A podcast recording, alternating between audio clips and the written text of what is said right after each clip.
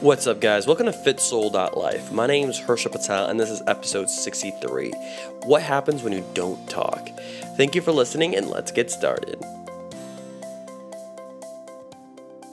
So, I decided to go to the park and not talk for 30 minutes, and I initially wanted to do this as a study or an experiment to see how not talking correlated with stress relief. And I was amazed, yes, that I did feel stress relief, but I was amazed by how not talking opened me up to all the different types of senses I have.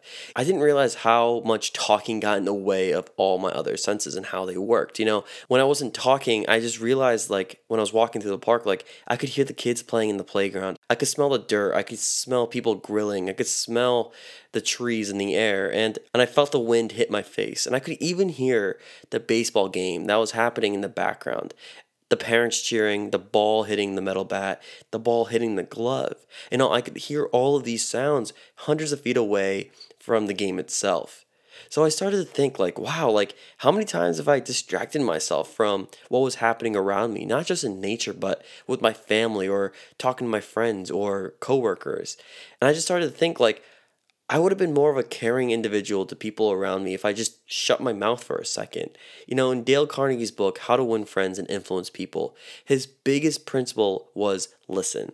And because what listening has to offer compared to us talking all the time is it shows people that we care and we care about what they're actually saying. And it comes down to respect. You know, we all hear the classic line of, be in the present moment, or in all my videos, I say be mindful. What this trip at the park taught me was that we don't need to necessarily be meditating for hours at end to be more present. Maybe all we need to do is just stop talking and let all our other senses do their job. You know, immediately after this experiment, I wrote this script out for this podcast within minutes, and I was amazed because my thoughts were so incredibly clear you know, in the art of being mindful, like what started as a trip to see how not talking affected my stress levels turned into realizing how not talking can amplify all our other senses and it could fuel our intention of living more in the present moment.